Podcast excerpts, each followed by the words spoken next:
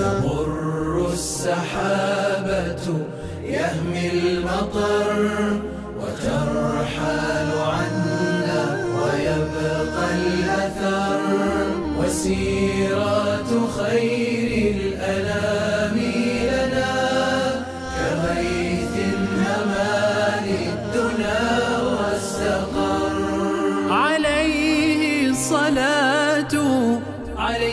السلام. خليل الإله وخير البشر. هنا ربوة من ربى السالفين وإيماض برق لبعض السير. هنا النبع عذب يروي الظما ويروي لنا المبتدأ والخبر. بسم الله الرحمن الرحيم. الحمد لله رب العالمين. والصلاة والسلام على أشرف الأنبياء والمرسلين سيدنا محمد وعلى آله وأصحابه أجمعين. ما زلنا نتحدث عن كلب البطن الكبير من بطون قضاعة وذكرنا آه، بعض المشهورين منهم من صحابة النبي صلى الله عليه وسلم. ومن المشهورين منهم في الجاهلية زهير بن جناب الكلبي. هذا كان آه، لم يكن سيد كلب فحسب بل كان سيد قضاعة كلها في زمانه. كان آه، خطيبها وشاعرها ووافدها إلى الملوك ووجهها لم يكن في زمانه أوجه منه ولا أكثر وفودا آه، على الملوك منه. وكانت له كان فارسا له أكثر من مئة وقعة في في في العرب في زمنه. وطال عمره عاش حتى مل الحياة وسئمها فيقال لذلك شرب الخمر صرفا ليقتل نفسه. وقد فعل. يقال إنه لما تقدم به العمر خرج ذات عشية ينظر في مال له. كان لا يخرج إلا ومعه بعض ولده لكبره في سنه. فقال له ولده الذي رآه لا ترجع إلى الليل فإني أخاف عليك الذئب.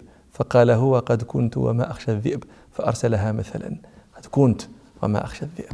صار الآن يخشى علي منه. ولما دنت منيته قال يوصي أبنائه أبني إن أهلك فإني قد بنيت لكم بنية. وتركتكم أبناء سادات زنادكم ورية. من كل ما نال الفتى قد نلته إلا التحية. التحية المقصود بها هنا الملك.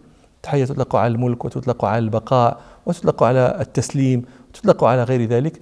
المراد هنا الملك. قال من كل ما نال الفتى قد نلته إلا التحية. كم من محيا لا يوازيني ولا يهوى الرعية. إلى أن يقول والموت خير للفتى فلا يهلكا وبه بقية. قبل أن يفنى. ويرد إلى هذا إلى أرذل العمر. والموت خير للفتى فلا يهلكا وبه بقية من أن يرى الشيخ البجال وقد يهادى في العشية. الشيخ البجال الذي إذا نظر إليه أصحابه بجلوه وعظموه هذا الشيخ البجال صار يهادى في العشية يقام بين رجلين إذا نزع عنه سقط أرضا لا يقيم نفسه.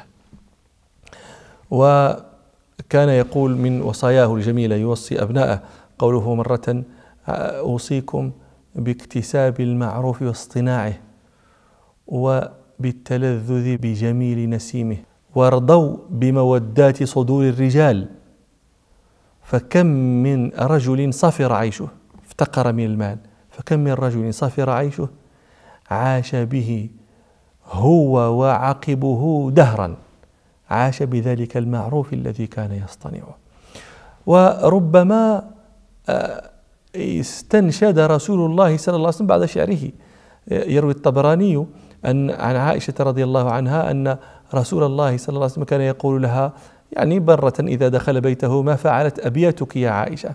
فتقول أي أبياتي يا رسول الله؟ فهي كثير. فيقول صلى الله عليه وسلم أبياتك في الشكر. فتقول نعم. وأنشدت ارفع ضعيفك لا يحر بك ضعفه. يوما فتدركه العواقب قد نما.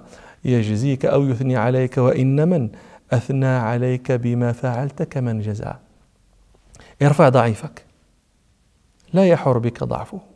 لا يحملك ضعفه على عدم رفعه. لا يمنعك من اصطناعه والإحسان إليه. ما ترى من ضعفه وسوء منظره ورثاثة حاله. لأنه ربما تدركك عواقبه قد نما قد رفعته وسودته. فحينئذ تكون قد اصطنعته. لأنه ماذا سيفعل؟ سيجزيك بالذي فعلت أو يثني عليك. إذا لم يجزي فأقل ما يصنع أن يثني. وإن من أثنى عليك بمن فعلت كمن جزاء. فيقال إن رسول الله صلى الله عليه وسلم لما أنشدته عائشة هذين البيتين قال لها صدقت عندما يجمع الله الأولين والآخرين ليوم الحشر. يقول لعبد من عباده أجرى نعمة له على يد عبد من عباده. هل شكرته؟ هل شكرت ذاك الذي أسديت لك النعمة على يدي؟ أجريت لك النعمة على يدي. فيقول العبد الذي أنعم عليه أي ربي عرفت أن ذلك منك منك فشكرتك. فيقول الله له ما شكرتني إذ لم تشكر من من أجريت لك النعمة على يدي. هذا حديث ضعيف لكن يشهد له ما رواه الإمام أحمد. وهو حديث صحيح عن أبي هريرة رضي الله عنه أن رسول الله صلى الله عليه وسلم قال لم من لم يشكر الناس لم يشكر الله. من لم يشكر الناس الذين وصلتك وصلتك نعمة الله على أيديهم فلم يشكر الله الذي أنعم بالنعمة. ومن قبائل قضاعة أيضا المشهورة قبيلة جهينة وهي قبيلة مشهورة جدا أيضا قبيلة كبيرة وهي آه، جهينة. هذا هو جهينة بن زيد بن ليث بن سود بن أسلم بن الحاف بن قضاعة. من مشاهيرهم آه، آه، عقبة بن عامر الجهني الصحابي الفقيه القارئ. روى عن النبي صلى الله عليه وسلم حديثا كثيرا. وكان أحد الذين جمعوا القرآن على عهد رسول الله صلى الله عليه وسلم. روى أبو سعيد بن يونس المصري الصدفي المؤرخ صاحب كتاب تاريخ ابن يونس وهو تاريخ تاريخ ابن يونس التاريخ المشهور. يقول ابن يونس هذا ورأيت في مصر مصحفا مصحفه. آه، على غير تأليف مصحف ابن مسعود. وفي آخره كتبه عقبة بن عامر بيده. وعقبة بن عامر هو الذي جاء بالبشارة إلى عمر بن الخطاب رضي الله عنه لما فتح ربنا سبحانه على المسلمين آه، الشام.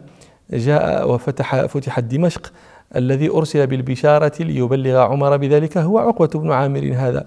يروي الدار قطني في سننه عن عقبة بن عامر الجهني أن أنه لما فتحت دمشق آه، جاء هو بالبشارة إلى عمر قال فقال له عمر قال وعلي نعلان. فقال له عمر رضي الله عنه آه، منذ متى لم تنزعن عليك من رجليك؟ قال فتذكرت من الجمعة إلى الجمعة. فقلت له ثمانية أيام. فقال له عمر رضي الله عنه أحسنت وأصبت السنة.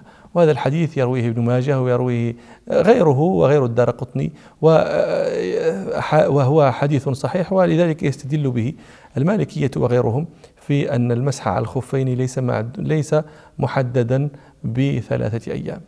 والمسألة خلافية ذكرناها في غير هذا الموضع. وعقبة آه، بن عامر رضي الله عنه كان آه، مشغول الذهن بأمر الآخرة. ليس بدخول الجنة بل في بل بدرجته في الجنة إن دخلها. قال مرة لرجل بات عنده لئن دخلت الجنة لتندمن. تعجب ذاك. قال كيف أندم إن دخلت الجنة؟ قال لعلك ترى عبد بني فلان فوقك فتندم أن لا تكون أعطيت رغيفا أو ثوبا فتلحق به. مات رضي الله عنه سنة ثمان وخمسين. ومن آه، جهينة عمرو بن مرة الجهني الذي تقدمت لنا ترجمته لما تحدثنا عن عن الاختلاف في آه، نسب قضاعة. وهو القائل الأبيات آه، يا أيها الداعي ادعنا وأبشري. وكن قضاعيا ولا تنزري. نحن بنو الشيخ الهجاني الأجهري الأزهري. قضاعة بن مالك بن حميري. النسب المعروف غير المنكر في الحجر المنقوش تحت المنبر. يقال إنه أول من نسب قضاعة إلى إلى إلى حمير وإنما كانت تنتسب قبله إلى معد. والله أعلم. ومنهم خالد الجهني الذي كان في يده لواء جهينة يوم فتح مكة. ومنهم غير هؤلاء نذكرهم إن شاء الله في لقاء آخر. سبحانك اللهم وبحمدك أشهد أن لا إله إلا أنت أستغفرك وأتوب إليك والحمد لله رب العالمين. وبعد فالتاريخ والأخبار فيه لنفس العاقل اعتبار وفيه للمستبصر استبصار كيف أتى القوم وكيف صاروا. يمضي على الحاضر حكم الغائب. فيثبت الحق بسهم صائب وينظر الدنيا بعين النبل ويترك الجهل لأهل الجهل.